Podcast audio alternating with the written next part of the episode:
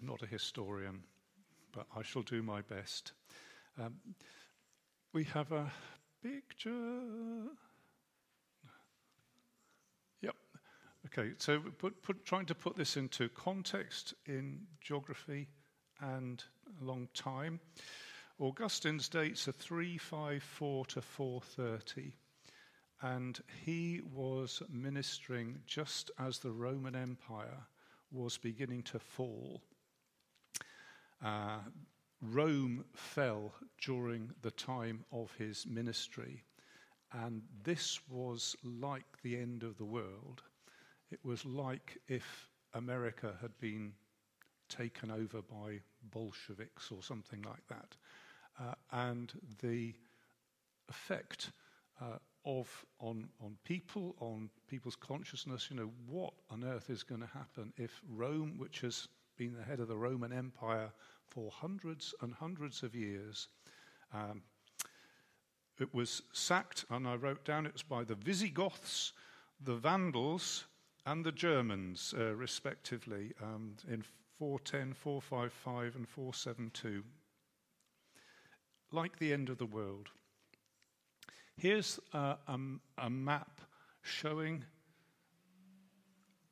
well, it, it says uh, Christian, the Christian area. So it says the Christian areas in around 300 AD, and that's in the dark blue.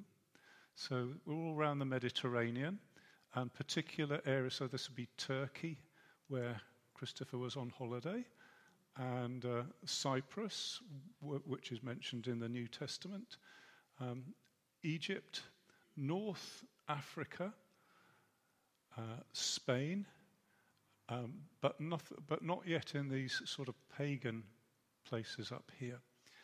Uh, and then it says areas Christianized between 300 and 600, so that's the light blue, and that is ex- extending much, much further, isn't it? And I think it's a little bit of a surprise. I think I knew this, but it's a bit of a surprise that North Africa, which is now largely Muslim, isn't it, um, was a center of Christianity. Uh, this is Carthage on that bit there, and the next map is going to say a little bit more about that. Um, Augustine, uh, I can't remember who wrote this. It says he was the pastor of a church in a seedy seaside town in North Africa. And you sort of think, ah, we can sort of relate to that sort of thing.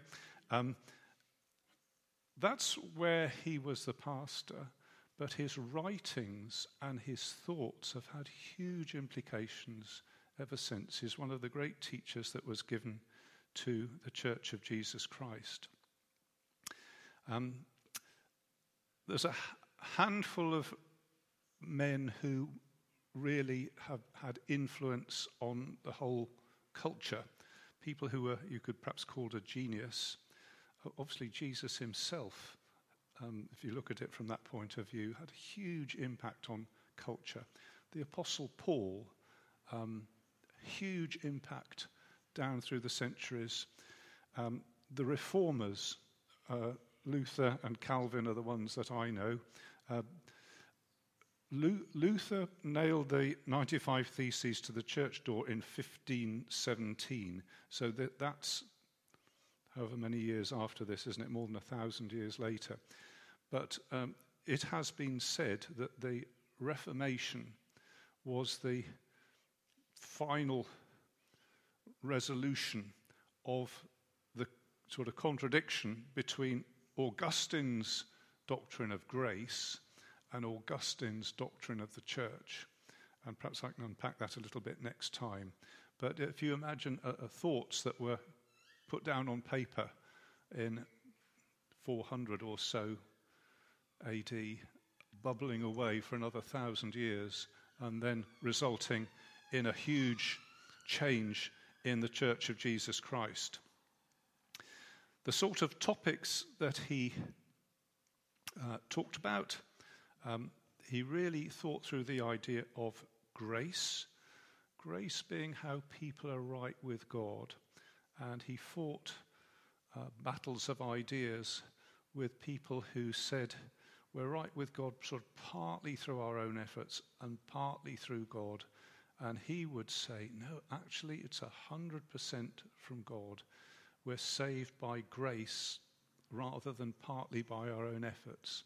And he uh, fought intellectual battles with Pelagius uh, and uh, the ideas of Pelagianism, which we'll look at another time. Another uh, important book from him was his Confessions, and that's what we'll think about a bit more. His own story written down uh, in a particular way. Uh, I think it's B.B. Warfield who says that he, he sort of invented, Augustine sort of invented the idea of a spiritual autobiography and should be put on a par with um, John Bunyan's, uh, yeah, or Grace Abounding to the Chiefest Sinners. Um, the other book, which I haven't actually brought, was uh, City of God. And in City of God, he is reflecting on the idea that the city of Rome has fallen. And that city represented stability, law, normality, all of those things, and that fell. But his thesis is actually that's not the source of stability, normality, hope. It's the city of God that is the foundation. And he works that out in this, in this big book. I have to confess, when I started working for the church full time, I put City of God up on the shelf in our front room, and I thought, I'll have so much free time that I can just dip into this book and I'll read it. And it's still on the, on the shelf, and I still haven't read it. But um, that's, that's, uh, that's the book. There it is. Um, so let's continue with this map. So we're placing him in, uh, in geography, or at least this bit of, spirit, uh, of, of church development. And here he is specifically, some of the places. So he's in, I don't know how you pronounce that, Tagaste. Uh, here, this is Hippo, the place where he ministered. Carthage was a big center of learning, uh, which it gets mentioned. Rome is a big center, obviously. Uh, Milan, um, and uh, he, he sort of moves around these as I shall try and point out. And here's a, a close up. And this particular bit of North Africa where he operated, uh, there's, there's, uh, there's, points about the geography of this. There were other Christians, uh, sort of ethnic Christians living deeper in the desert, and he gets into conflict with these, um, which I will not go into because I haven't done the homework on it. Uh, so that's the geography, and this is the up to date, this is from the foreign, what, what, am I trying to say? They give you advice about foreign travel. Uh, what do you have to look up for that? Department of Foreign Office. Yeah, the Foreign Office map. I just got this yesterday. And um, so there's Carthage. And I'm not sure if they got Tagaste, but we have got there Tatooine. Anybody know why Tatooine might be of interest? Thank you. Yep.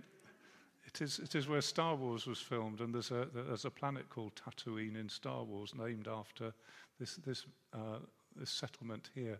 But this is Tunisia. So this is the place where he was operating. Uh, I don't think there's Tagast. Tagaste is there. I can't see it anyway. But that's, um, that's the modern day map.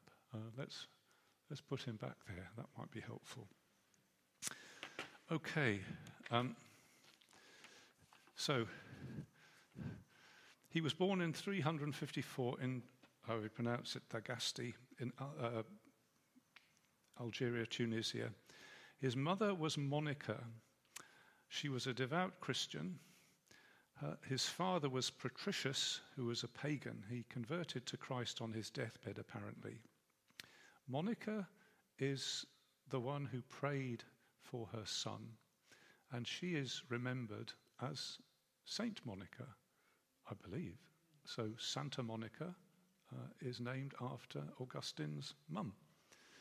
Uh, she prayed for him, and I wish I could find the quote, but uh, it, it, somebody said to him somewhere, uh, somebody said to her somewhere, How can God overlook such prayers and tears for your son? And I think there's a little point here of prayers for children. And she prayed for her son, and I think she probably went through agony seeing him grow up and how he, uh, his early life. When he was 16, he lived idly at home, and he says, Love and lust boiled within me and swept my youthful immaturity over the precipice of evil desire to leave me half drowned in a whirlpool of abominable sins. Um, that's him at 16. So I just note that sex, drugs, and rock and roll is not an, actually a new invention. Um, he was getting into trouble all those years ago. Uh, he says, The madness of lust took complete, complete control of me. And there's not a lot of detail about what that involved. But anyway, he gets um, moved around. He, went, he goes to study in Carthage. In his upbringing, his mum had taught him the Bible, so he, he's not in a complete vacuum. He's got Bible things in his head. But at this stage of his life, he's not impressed by the Bible. He begins to learn from the Latin philosopher Cicero and is much more impressed with that sort of philosophy. And, you know, I think you get the picture of him thinking the Bible's a bit staid and old fashioned and you know. At the age of 18, he comes across a religious group called the Manichaeans, or the Manichees. They're followers of somebody called Mani, and they have some very, uh, I think, to our mind, weird beliefs. They believed in two eternal principles, eternally opposed to one another. Uh, and they thought the Old Testament was primitive and the New Testament was hopelessly corrupt and they had all sorts of fantastic beliefs, of which I read a bit, but I'm not an expert on. And of this, Augustine said, I let myself be taken in by fools. And for the next nine years, he says, I lay tossing around in the mud of that deep pit. And you know, it's a philosophical system that claims to explain everything in, in, in fantastical ways. Sometime in that period, he stopped his sexual promiscuity and had a, a, partner. I don't think we ever know her name. And he was faithful to her, and they had um, a child. I think I'm right in saying, no, that's right. They had a child called Adeodatus, which means given by God. So uh, he wasn't married to this woman, but he was faithful to her. I think we, we think of Augustine as sort of a passionate man, actually. And at this point, he's, he's passionately faithful to this woman. Um, as the story goes on, he doesn't marry her. He, um, in his sense of discipleship, he feels that he must stop that relationship. I don't know whether that was the best advice, but that's, that, that's what he did. Um, he grew in knowledge of philosophy and he moved around. I've got him moving to Carthage and he's writing books. So he's like a professor. He's a really clever man. He's imbibed the Latin philosophies and the Manichaean philosophies. And um, eventually he goes to Milan. So I guess he's pursuing his um, academic career, uh, trying to earn a crust teaching. Uh, and he says, I came to Milan to the bishop, a devout servant of God, Ambrose, famed among the best men of the whole world. And Ambrose had a good influence on Augustine. I think his mother tried to introduce the two to each other. But um, if I re- read it correctly, Ambrose had a habit of reading, and he was so engrossed in his reading that Augustine would pop in to have a chat, but he just wouldn't notice him. And in the end, Augustine would go away again. Um, Ambr- but Ambrose was a good man and a friendly man. And Augustine says, And I began to love him, not at the first as a teacher of the truth, for I had entirely despaired of finding that in thy church, but as a friendly man. And I think there's another lesson there, isn't there, of being friendly to people.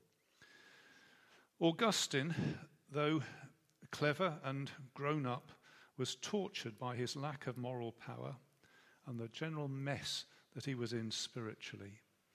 I think we can sort of uh, sense in his writings this real sense of lostness and being messed up spiritually. He began to realize that Manichaeism was wrong. Uh, he met, I, I missed a line out here. Uh, at one point, he met a Manichaean bishop called Faustus. And when he asked him more questions, he realized that Manichaeism didn't have the answers, and he became disillusioned with Manichaeism.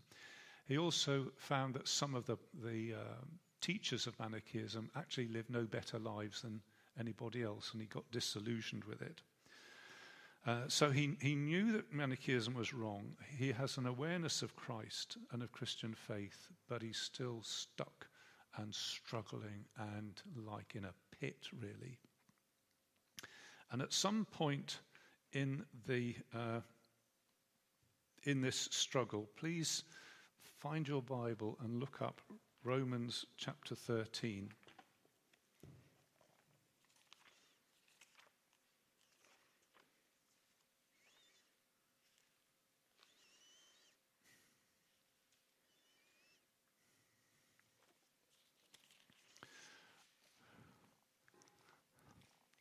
Romans 13, uh, 13 and 14.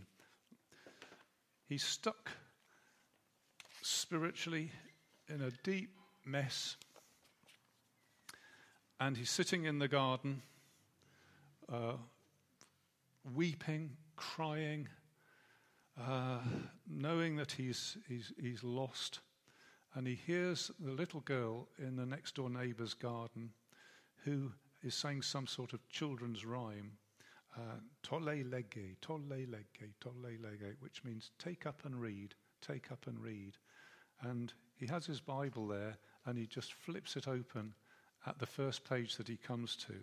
And the first page that he comes to is Romans 13, 13 and 14. And it says, Let us behave decently as in the daytime, not in carousing and drunkenness, not in sexual immorality and debauchery, not in dissension and jealousy Rather, clothe yourselves with the Lord Jesus Christ and do not think about how to gratify the desires of the flesh. That's what he took up and read. And he says, I snatched it up, opened it, and in silence read the passage on which my eyes first fell. And in that instant, with the very ending of the sentence, it was as though a light of utter confidence shone in my heart and all the darkness of uncertainty vanished. And at that moment, uh, wayward, proud, immoral Augustine, unhappy, full of doubts, that person was gone. And a new Augustine was born in that moment. So there we, where, there we have the, the conversion of Augustine. And um, when I was, I was reading, I was very moved really to think, you know, that here's this guy absolutely stuck in his sin and just trying, can't get anything straight. And suddenly the Lord breaks in uh, and everything changes. Uh, and I thought that was, that was a marvelous thing. And perhaps we can sing something like that in a moment. But it just uh, struck me that as we, as we come along here, we've got some lessons I think the lesson of, of his mum's prayer is an encouragement to keep praying for people. So she prayed for him all through until however old he was, um, late 20s, early 30s, when he became a Christian. And then I think also the value of friendship. So this guy, Ambrose, the bishop, I mean, he was a godly man and he was able to give uh, Augustine good advice, but, he, but the thing that Augustine first noted was just a good friend. And I think the value of, of being a good friend is, is a good thing. And then the other thing that strikes me, and I don't know what your view of this is, he's converted through completely the wrong text, isn't he? I mean, that, that, that's not a gospel text, is it? I mean, you, would expect him to be converted through um, repent and believe on the Lord Jesus uh, and, uh, you know, Acts or something like that. But in God's sovereignty, the, the, the text that he reads is uh, Romans 13, 13, and 14. And somehow the Lord sort of brings that to bear on his soul that he says, Yeah, this is it. I, I guess, I'm guessing on this, the bit about clothe yourselves with the Lord Jesus Christ and do not think about how to gratify the desires of the flesh. Maybe that's the bit that, that got him, you know, that I, I don't have to be struggling myself. Christ can clothe me, and there is a deliverance through his power. You know, I, I, I, don't know, I'm just, I'm just guessing, but I, I think there's a lesson there about God's sovereignty, that he can use things that we don't think are appropriate uh, and, and bring people to himself. So that was my first bit of presentation. Does anybody want to ask any questions or make any comments?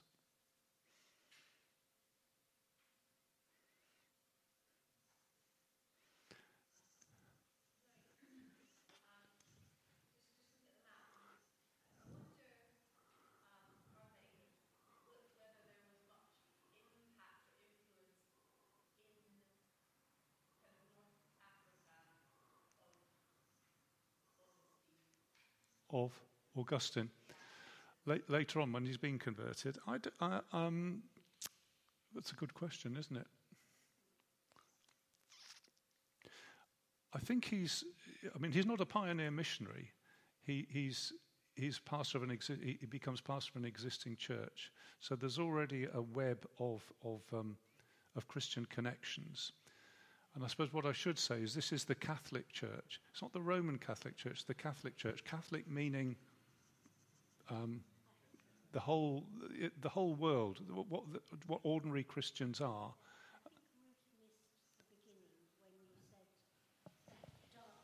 Oh, sorry. D- did you miss that? Okay, th- well, this is um, about 300 AD. These are the bits that are Christian, and then 300 to 600, it's the light blue bits. Does that, does that answer your question? Yeah. So, so uh, uh, I guess it was just a question, uh, like more broadly, of if in present, obviously, like August, August, like it's a, it's a very familiar name, I'd imagine, in, in Europe even now. But would that be the case in in North Africa? Mm. like, would they come, that's our August, or that's not the case? Obviously, it's Islamic now. Yeah, I don't think I know enough to answer that. I mean, he wasn't a, an archbishop, he wasn't a big, he, he, was just a pastor of a seedy in a seedy seaside town.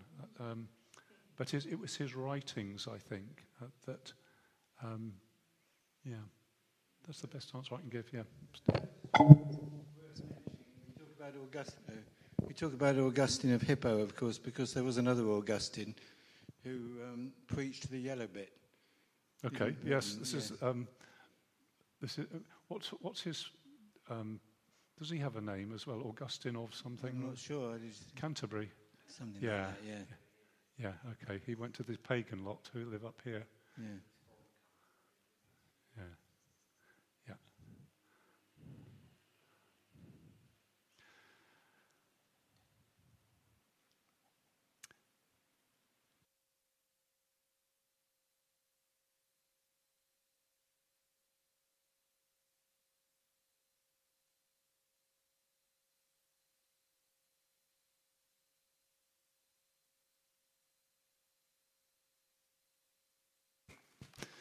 That was me. Two men went up to the temple to pray, one a Pharisee, the other a tax collector. The Pharisee stood by himself and prayed, God, I thank you that I am not like other people, robbers, evildoers, adulterers, or even like this tax collector. I fast twice a week and give a tenth of all I get. But the tax collector stood at a distance. He would not even look up to heaven, but beat his breast and said, God, have mercy on me, a sinner. I tell you that this man, says Jesus, rather than the other, went home justified before God. For all those who exalt themselves will be humbled, and those who humble themselves will be exalted. So I'm just thinking of this statement God have mercy on me, a sinner. I'm not sure that modern day Christianity is always very good at encouraging people to say that. We have a sort of therapeutic gospel which says God loves you, which is true in a sense, isn't it? But there's more to it than that. And if the gospel becomes God loves you, and all you have to do is realize that God thinks you're great, and that's being a Christian. I mean, that isn't, is it? That's not being a Christian because it bypasses this God have mercy on me, a sinner.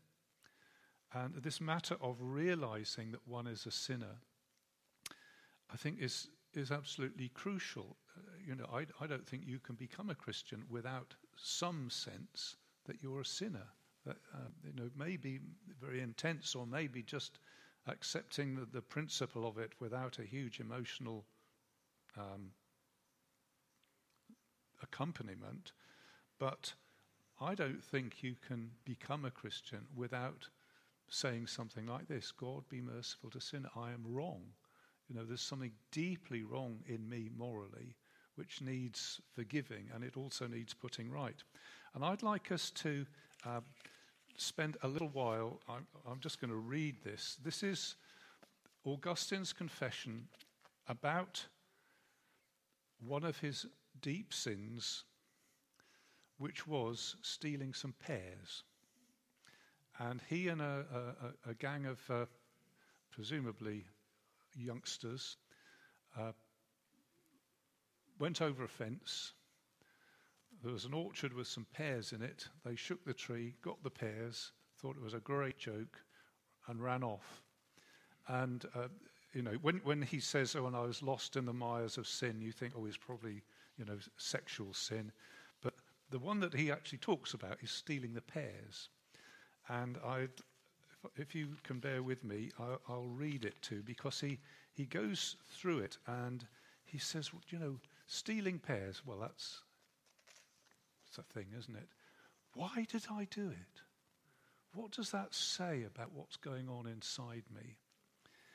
It is certain, O Lord, and he sort of, uh, uh, this is one of the things about the, uh, his book, The Confessions. He talks to the Lord about all this. It's a sort of conversation. It is certain, O Lord, that theft is punished by your law, the law that is written in men's hearts, and cannot be erased, however sinful they are. For no thief can bear that another thief should steal from him, even if he is rich, and the other is driven to it by necessity. Yet I was willing to steal, and steal I did, although I was not compelled by any lack, unless it were a lack of sense of justice, or a distaste for what was right, or a greedy love of doing wrong. For of what I stole, I already had plenty, and much better at that. And I had no wish to enjoy the things I coveted by stealing, but only to enjoy the theft itself and the sin. There was a pear tree near our vineyard, loaded with fruit that was attracted neither to look at nor to taste. And late one night, a band of ruffians, myself included, went off to shake down the fruit and carry it away. For we had continued our games out of doors until well after dark, as was our pernicious habit. We took away an enormous quantity of pears, not to eat them ourselves, but simply to throw them to the pigs. Perhaps we ate some of them but our real pleasure consisted in doing something that was forbidden. Look into my heart, O Lord, the same heart on which you took pity when it was in the depths of the abyss. Let my heart now tell you what prompted me to do wrong for no purpose, and why it was only my own love of mischief that made me do it. The evil in me was foul, but I loved it. I loved my own perdition and my own faults. Not the things for which I committed wrong. Am I reading this right? Not the things for which I committed wrong, but the wrong soul was vicious and broke away from itself. May your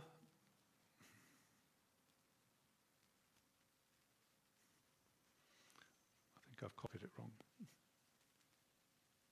Nope. The other one.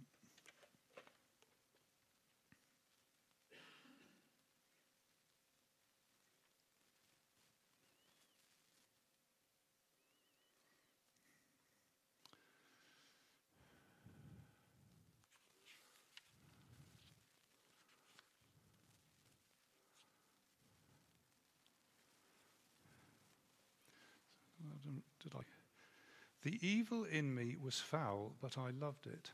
I loved my own perdition and my own faults. Not the things for which I committed wrong, but the wrong itself. My soul was vicious and broke away from your safe keeping to seek its own destruction, looking for no profit in disgrace, but only for disgrace itself. And I think it's really interesting. He, he's analyzing, you know, stealing pears. I mean, we, we sort of laugh and say that's a bit trivial. But he's saying, why did I do it? And the sin that prompted that is a foul sin. It is, you know, sin is foul. And if you sort of trace down, there, there's, there's stealing pears on the surface. As it goes down into the soul, what, what, it, what lies underneath? What sort, and he says, you know, it was a love of just doing wrong. I mean, what? That's a foul thing. Um, let me. He he, um, he goes into when there is an inquiry to discover why a crime has been committed. Normally, no one is satisfied until it has been shown that the motive might either have been the desire of gaining or the fear of losing uh, some good thing, but not the best thing. Such things are attractive and have beauty, although they are paltry trifles in comparison with the worth of God's blessed treasures. A man commits murder, and we ask the reason. He did it because he wanted his victim's wife, or estates for himself, or so that he might live on the proceeds of robbery, or because he was afraid that the other might defraud him of something, or, or because he had been wronged and was burning for revenge. Surely no one would believe that he would commit murder for no reason but the sheer delight of killing.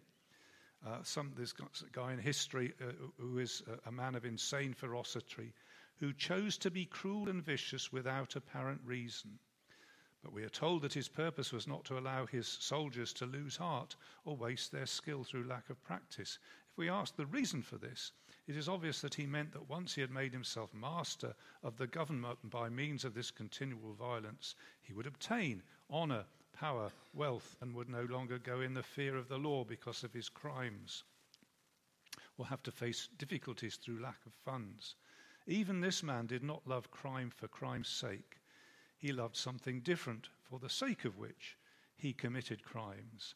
The crime of theft, which I committed that night as a boy of 16 if it were a living thing, I would speak to it and ask it what it was, to my shame, that I loved in it.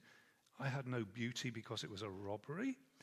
Uh, it is true that the pears we stole had a certain beauty because they were created by you, the good God, who are the most beautiful of all beings and the creator of all things, the supreme good and my own true good.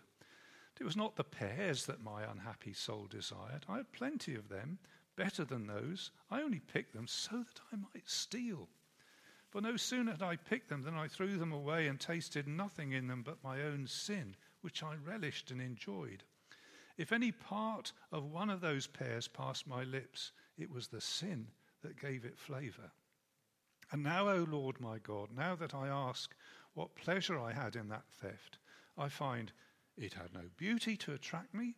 I do not mean beauty of the sort that justice and prudence possess, nor the beauty that is in man's mind and in his memory and in the life that animates him, nor the beauty of the stars in their allotted places, or of the earth and sea, teeming with new life to replace the old as it passes away. They did not even have the shadowy, deceptive beauty which makes vice attractive. Pride, for example. which is a pretense of superiority, imitating yours.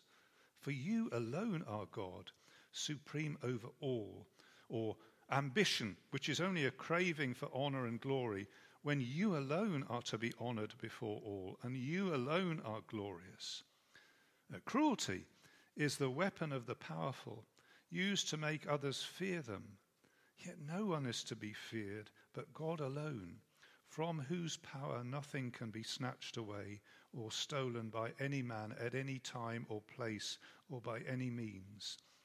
The lustful use caresses to win the love they crave for, yet no caress is sweeter than your charity, and no love is more rewarding than the love of your truth. which shines in beauty above all else. Inquisitiveness has all the appearance of a thirst for knowledge, yet you have the supreme knowledge of all things. Ignorance, too, and stupidity choose to go under the mask of simplicity and innocence, because you are simplicity itself, and no innocence is greater than yours. You, he's talking to the Lord, you understand, you are innocent even of the harm which overtakes the wicked, for it is the result of their own actions. Seems to be what he's doing is going through this list of sins and saying that all of them, in some sense, try to stop God being God they try to do something that either God alone can do, or have something that God alone can have, uh, or be something that God alone can be. And he's, he's, sort of tracing it back and analyzing it, saying, This is how bad sin is. Uh, it's actually trying to ungod God. It's an, at root an attack on Him. Sloth poses as the love of peace. Yet, what certain peace is there besides the Lord? Extravagance masquerades as fullness and abundance, but you are the full, unfailing store of never dying sweetness. The spendthrift, you know, the uh, mean, mean spirited person, makes a pretense of liberality, but, but no, I'm sorry, that's spendthrift, somebody spends a lot of money. Is that right? Um, makes a pretense of liberality, but you are the most generous dispenser of all good. The covetous want many possessions for themselves, but you possess all. The envious struggle for preferment, but what is to be preferred before you? Anger demands revenge, but what re- vengeance is as just as yours? Fear shrinks from any sudden unwonted danger which threatens the thing that it loves, for its only care is safety. But for you, nothing is strange, nothing is unforeseen. No one can part you from the things that you love, and safety is assured nowhere but in you. Grief eats away its heart for the loss of things which it took pleasure in desiring, because it wants to be like you, from whom nothing can be taken away. That's worth thinking about. Let me do that one again. Grief eats away its heart for the loss of things which it took pleasure in desiring, because it wants to be like you, from whom nothing can be taken away. So the soul defiles itself with unchaste love when it turns away from you and looks elsewhere for things which it cannot find pure and unsullied, except by returning to you. All who desert you and set themselves up against you merely copy you in a perverse way. But by this very act of imitation, they only show that you are the creator of all nature, and consequently, there is no place whatever where man may hide away from you. What was it then that pleased me in that act of theft? Which of my Lord's powers did I imitate in a perverse and wicked way? Since I had no real power to break his law, what was it that I enjoyed at least the pretense of doing so? Like a prisoner who creates for himself the illusion of liberty by doing something wrong when he has no fear of punishment under a feeble hallucination of power. Here was the slave who ran away from his master and chased a shadow instead. What an abomination! What a parody of life! What abysmal death! Could I enjoy doing wrong for no other reason than that it was wrong?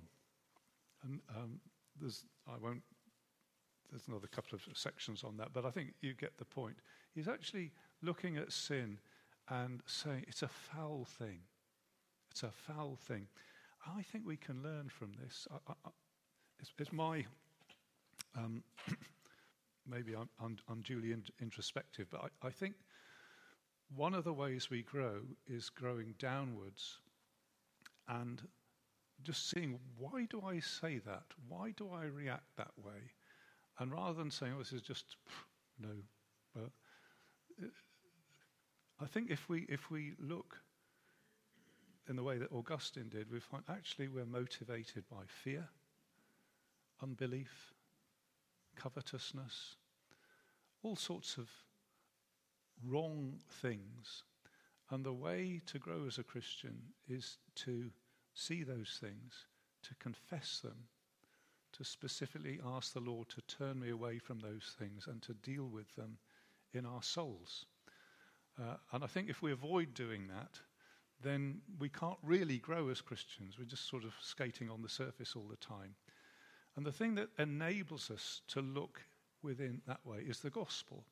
Because the vile stuff that we see inside us would, I think, it would just knock us over and flatten us were it not for the gospel.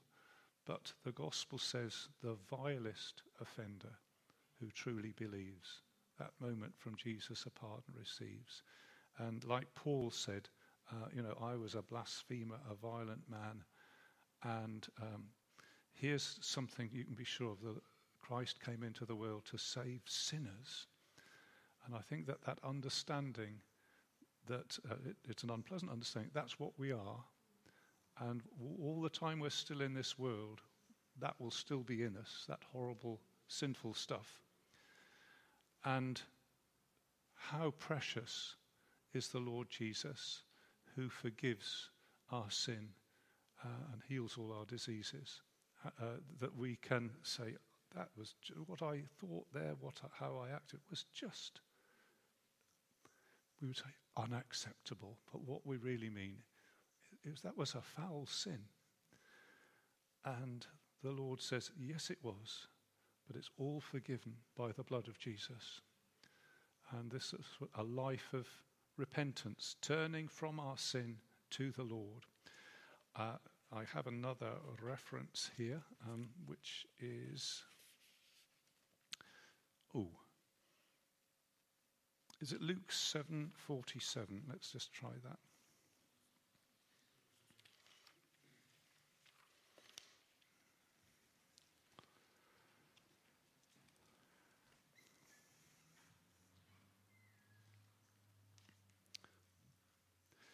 This is uh, Jesus being anointed by a sinful woman.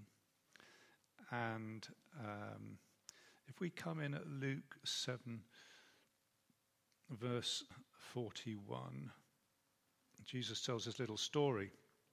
Two men owed money to a certain money lender. One owed him 500 denarii and the other 50. Neither of them had the money to pay him back. So he forgave the debts of both. Now, which one will love him more? And Simon replied, I suppose the one who had the bigger debt forgiven. You have judged correctly, said Jesus. And then referring to the woman who's been um, pouring out um, a jar of perfume on him, hugely expensive. Um, do you see this woman, says Jesus? Uh, I came into your house. You did not give me any water for my feet, but she's wet my feet with her tears and wiped them with her hair. You did not give me a kiss, but this woman from the time I entered has not stopped kissing my feet. You did not put oil on my head, but she has poured perfume on my feet. Therefore, I tell you, her sins have been forgiven, as her great love has shown. Whoever has been forgiven little loves little. And Jesus says to her, your sins are forgiven. The other guests began to say among themselves, Who is this who even forgives sins? Jesus said to the woman, Your faith has saved you. Go in peace. And I, am just thinking of that verse Whoever has been forgiven, forgiven little loves little. You know, if we don't think we're all that bad, then we won't be very particularly grateful for Jesus for what he's done. But um, I'm not going to go around the room and ask how many people have stolen pears, but even if, if that, you know, that was, as it were, the worst thing you'd ever done, in that act is a, a, a sort of an attack on God Himself. It's a foul thing to love sin, which is what it is, just for the sake of, of, of, of hating God, really. And I'm just trying to commend that sort of reflection and a life of noticing our sin, confessing our sin, and wonderfully knowing the amazing grace that our sins, though they are red as crimson, shall be white as snow. That our sins, as far as the east is from the west, so far does He take our sins from us. Um, gone, gone, gone, gone. Yes, my sins are gone. The people in the book of Revelation who uh, were victorious through, I think it, I'm get this right, the word of their testimony and the blood of the Lamb. And we need both of those, don't we? We need to hold on to our testimony and we need daily, moment by moment, the precious blood of Jesus. That's the way to live. And I think Augustine helps to teach us that. Shall we stop there?